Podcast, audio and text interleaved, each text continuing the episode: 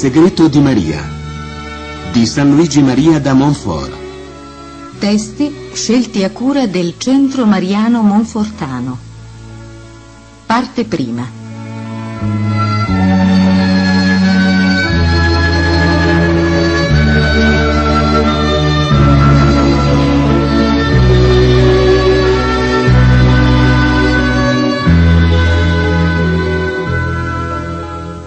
Cristiano, eletto e amato da Dio.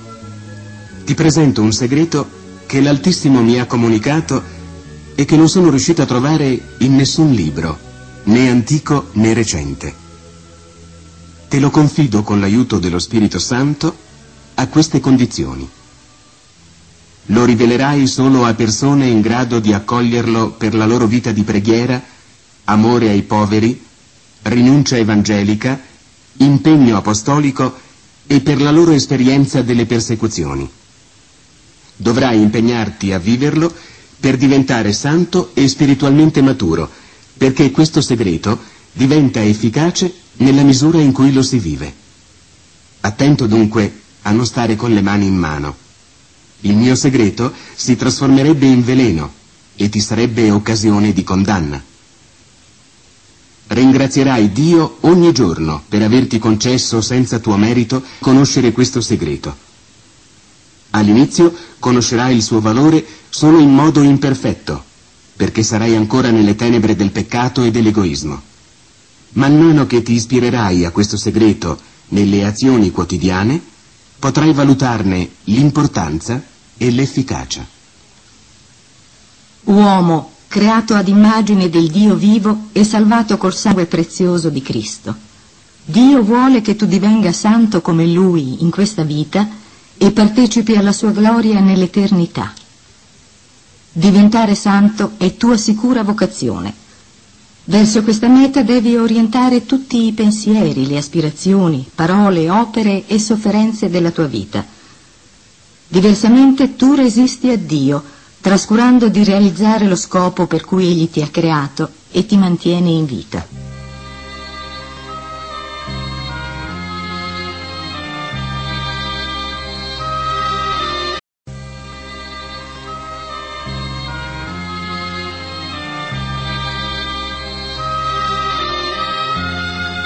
Meravigliosa trasformazione. La polvere è mutata in oro, le tenebre in luce, il peccato in santità, la creatura nel creatore e l'uomo in Dio. Opera stupenda, ma difficile, anzi impossibile all'uomo abbandonato a se stesso. Solo Dio può realizzarla attraverso una grazia abbondante e straordinaria. È un capolavoro più grande della stessa creazione del mondo.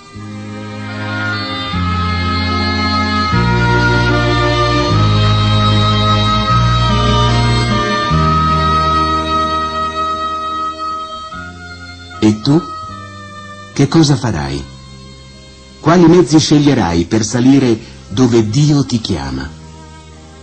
Tutto sta nell'ottenere da Dio la grazia necessaria per diventare santi. Io te ne voglio insegnare la via più sicura.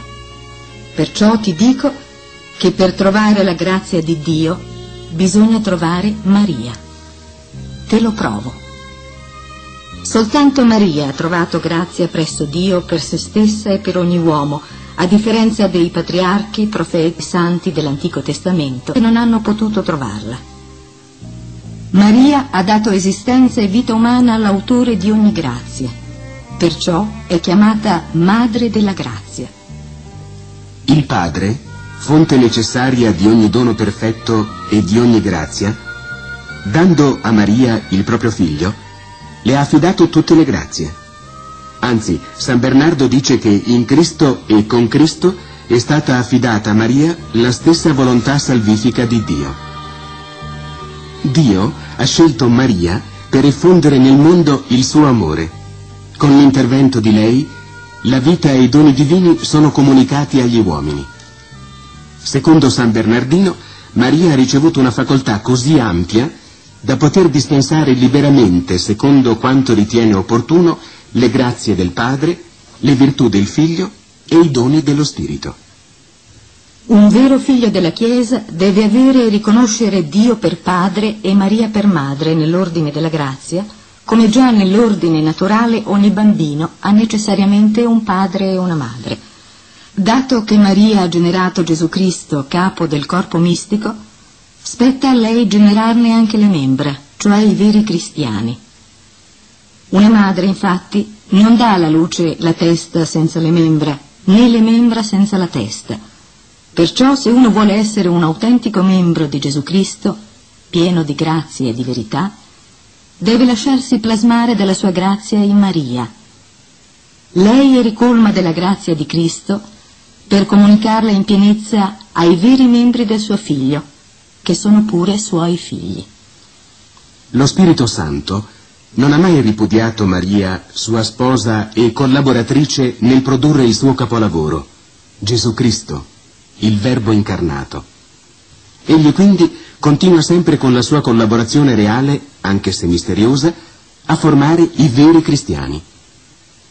Maria partecipa alla sovranità di Dio sui cuori degli uomini allo scopo di sostenere e portare a perfezione la loro vita filiale. Sant'Agostino giunge ad affermare che in questo modo i veri cristiani sono come racchiusi nel grembo di Maria e che nascono solo quando questa madre, piena di bontà, li dà alla luce nella vita eterna. Quindi, come il bambino trae dalla mamma un cibo proporzionato alla sua età, così il cristiano riceve da Maria ogni nutrimento e vigore spirituale.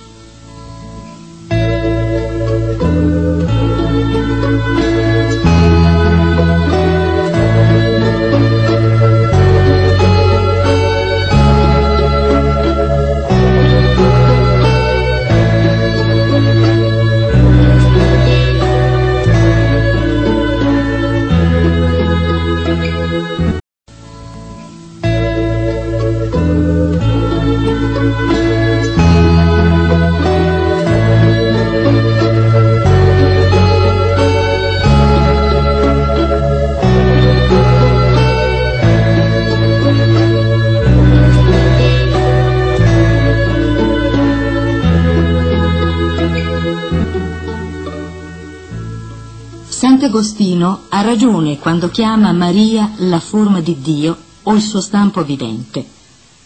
In realtà solo in lei Dio è stato plasmato come uomo, conservando tutte le caratteristiche divine, e solo in lei l'uomo è trasformato in Dio dalla grazia di Cristo, per quanto lo permette la natura umana. Uno scultore può fare toi o un ritratto al naturale in due modi, fidandosi della sua abilità e lavorando a forza di scalpello su una materia dura e informe, oppure gettando nello stampo un materiale liquido.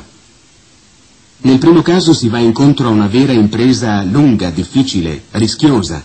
Basta un colpo malestro di cesello o di martello per rovinare tutto.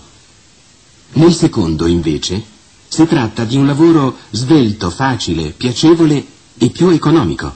Bisogna però che il materiale sia molto malleabile, che lo stampo non abbia difetti e sia modellato esattamente sulla figura da riprodurre.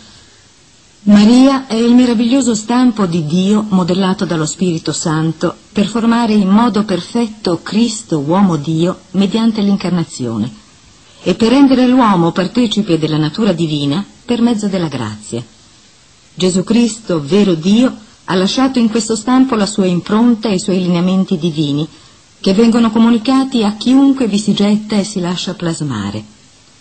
E questo avviene in modo piacevole e proporzionato alla debolezza umana, senza grande sforzo o tormento, in modo sicuro, senza rischio di illusioni, perché il demonio resterà sempre lontano da Maria, e in modo degno della Vergine Immacolata, cioè senza ombra di peccato e nella santità. C'è una bella differenza, mio caro amico, fra un cristiano formato spiritualmente da direttori che seguono le vie ordinarie e si fidano della loro abilità e inventiva e un cristiano docile e pienamente disponibile che, cosciente della propria insufficienza, si abbandona fiduciosamente a Maria per essere plasmato dallo Spirito Santo. Il primo, guidato dalla sapienza umana, si trova esposto a peccati, difetti, tenebre, illusioni di ogni genere. Il secondo, invece, rassomiglia a Gesù Cristo e tutto in lui è luce e santità.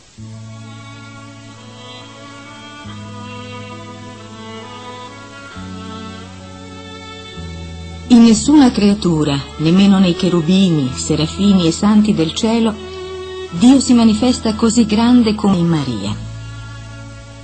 Maria è il paradiso di Dio, il suo mondo ineffabile, dove il figlio è entrato per custodirlo, dimorarvi con gioia e compiere opere meravigliose. Dio ha creato un mondo per l'uomo pellegrinante ed è la terra. Ha creato un mondo per l'uomo glorificato ed è il paradiso. Ha creato un mondo per se stesso ed è Maria.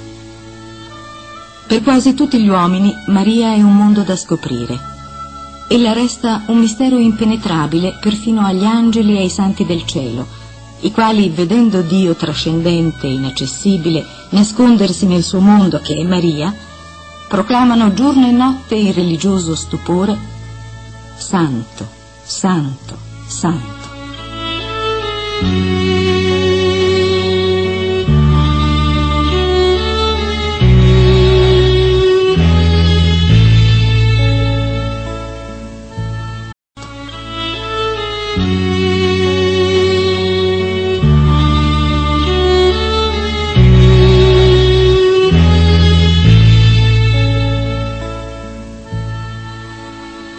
Beato l'uomo al quale lo Spirito Santo svela il segreto di Maria perché la conosca. Beato l'uomo che può entrare in questo giardino chiuso e attingere abbondantemente a questa fontana sigillata le acque vive della grazia. In questa creatura degna d'amore si trova soltanto Dio, un Dio nello stesso tempo trascendente e condiscendente, infinitamente santo e adattato alla debolezza umana. Dio è in ogni luogo. Lo si può trovare dappertutto, perfino nell'inferno. Ma non c'è luogo dove si possa trovare Dio tanto vicino e proporzionato all'uomo come in Maria, perché vi discese proprio per questo. In ogni altro luogo Dio è il pane dei forti e degli angeli. In Maria è il pane dei figli.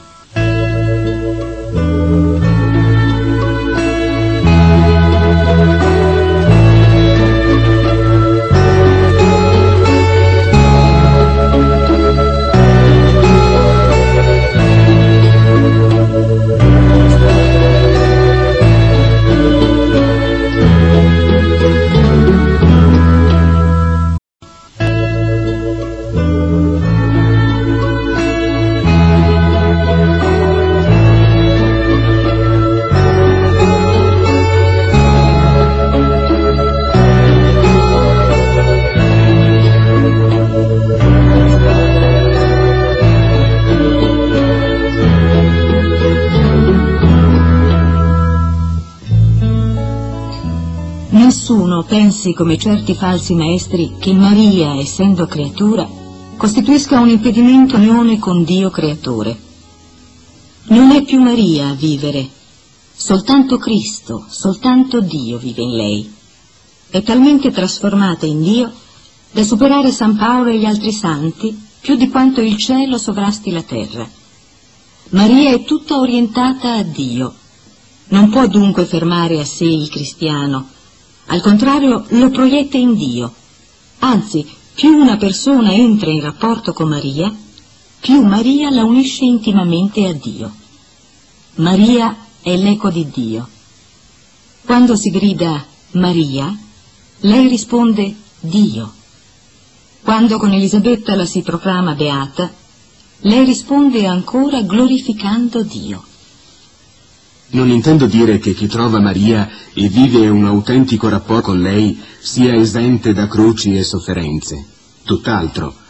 Ne incontra più degli altri perché Maria, madre dei viventi, fa partecipi i suoi figli dell'albero di vita, che è la croce di Gesù. Ma assegnando loro grandi croci, Maria comunica anche la grazia di portarle con pazienza e perfino con gioia. Ella infatti addolcisce e per così dire candisce fino a far perdere ogni amarezza le croci dei suoi consacrati. Questi, come amici di Dio, devono senza dubbio bere il calice della sofferenza e assaporarne, per un po' di tempo, l'amarezza. Ma alla tristezza Maria fa subentrare la consolazione e la gioia, che li anima a portare croci ancora più pesanti ed amare. Il vero problema, dunque, è di riuscire a trovare autenticamente Maria per essere ricolmi di ogni grazia divina. Dio, assoluto Signore di ogni cosa, può comunicare direttamente quanto agisce in via ordinaria mediante Maria. Anzi, sarebbe temerario negare che talvolta lo faccia. Tuttavia, come dice San Tommaso, egli rispetta il piano stabilito dalla sua sapienza e in via ordinaria si comunica agli uomini nell'ordine della grazia solo attraverso Maria. Per salire fino a Dio e unirci a Lui è impensabile ricorrere alla stessa persona da Lui scelta per discendere fino a noi, per farsi uomo e comunicarci le sue grazie. Questo si realizza mediante un autentico rapporto con Maria. Gli autentici atteggiamenti del cristiano verso Maria, non parlo qui di quelli inaccettabili, sono vari. Il primo consiste nell'onorare Maria come Madre di Dio e nel pregarla di tanto in tanto mentre ci si sforza di vivere da cristiani, evitando il peccato e agendo per amore piuttosto che per timore. Il secondo atteggiamento consiste nel nutrire profondo amore, stima, fiducia e venerazione verso la Vergine e si esprime facendo conoscere il suo posto nel piano della salvezza, onorando le sue immagini, recitando il rosario, entrando nelle associazioni mariane. Questo atteggiamento, purché unito all'impegno di vita cristiana, è migliore del precedente. Tuttavia non è ancora in grado di liberare da ogni egoismo per unire più perfettamente a Cristo. Il terzo atteggiamento riguardo a Maria è conosciuto e realizzato solo da pochi. Lo voglio svelare e comunicare a te, cristiano eletto e amato da Dio. Questo atteggiamento è nell'offrire la propria persona con totale disponibilità a Maria per realizzare meglio il dono di sé a Cristo. Con questa donazione o consacrazione ci si impegna a vivere facendo riferimento a Maria in ogni azione. Mi spiego. Sceglierai una data importante per pronunciare la tua consacrazione. Questa è un dono volontario ispirato dall'amore e maturato nella libertà, con cui offri tutto te stesso, il tuo corpo e la tua anima, la tua famiglia, i tuoi beni materiali e gli stessi valori della tua vita spirituale. Come puoi notare, questa consacra a Cristo mediante Maria include la rinuncia a ciò che una persona ha di più caro, non richiesta neppure dagli ordini religiosi. La rinuncia a disporre di sé e del valore spirituale delle preghiere e buone opere. Si riconosce alla Vergine la facoltà di applicare tale valore e ci si conforma in questo alla sua volontà, tutta dedita ad eseguire il piano divino della salvezza da lei solo perfettamente conosciuto. Con questa oblazione, non dico voto, tu metti a disposizione di Maria quel valore delle tue buone opere che ti rende capace di soddisfare per le pene dovute al peccato e di intercedere per i fratelli. Non potrai applicare tale valore in modo autonomo. Questa facoltà radicale va riconosciuta alla Vergine, che potrà così confortare o liberare un'anima del purgatorio o convertire un peccatore. Tu affidi a Maria anche i meriti derivanti dalla tua vita di fedeltà a Dio, non perché li volga a beneficio di altre persone, essendo incomunicabili, ma perché ti aiuti ad accrescerli perseverando nella santità. La Vergine potrà invece applicare liberamente a chi vorrà il valore di soddisfazione e di intercessione delle tue preghiere ed opere buone. Una volta consacrato a Maria, potrai senz'altro pregare per un peccatore, per un tuo amico o per una persona del purgatorio e applicare a loro vantaggio i tuoi sacrifici e atti di bontà. Ma condizionerai tutto questo alla determinazione di Maria. Ti conformerai alla sua volontà, anche se non la conosci, convinto che Maria, scelta da Dio per comunicare le sue grazie e i suoi doni, orienterà il frutto delle tue attività alla maggior gloria di Dio.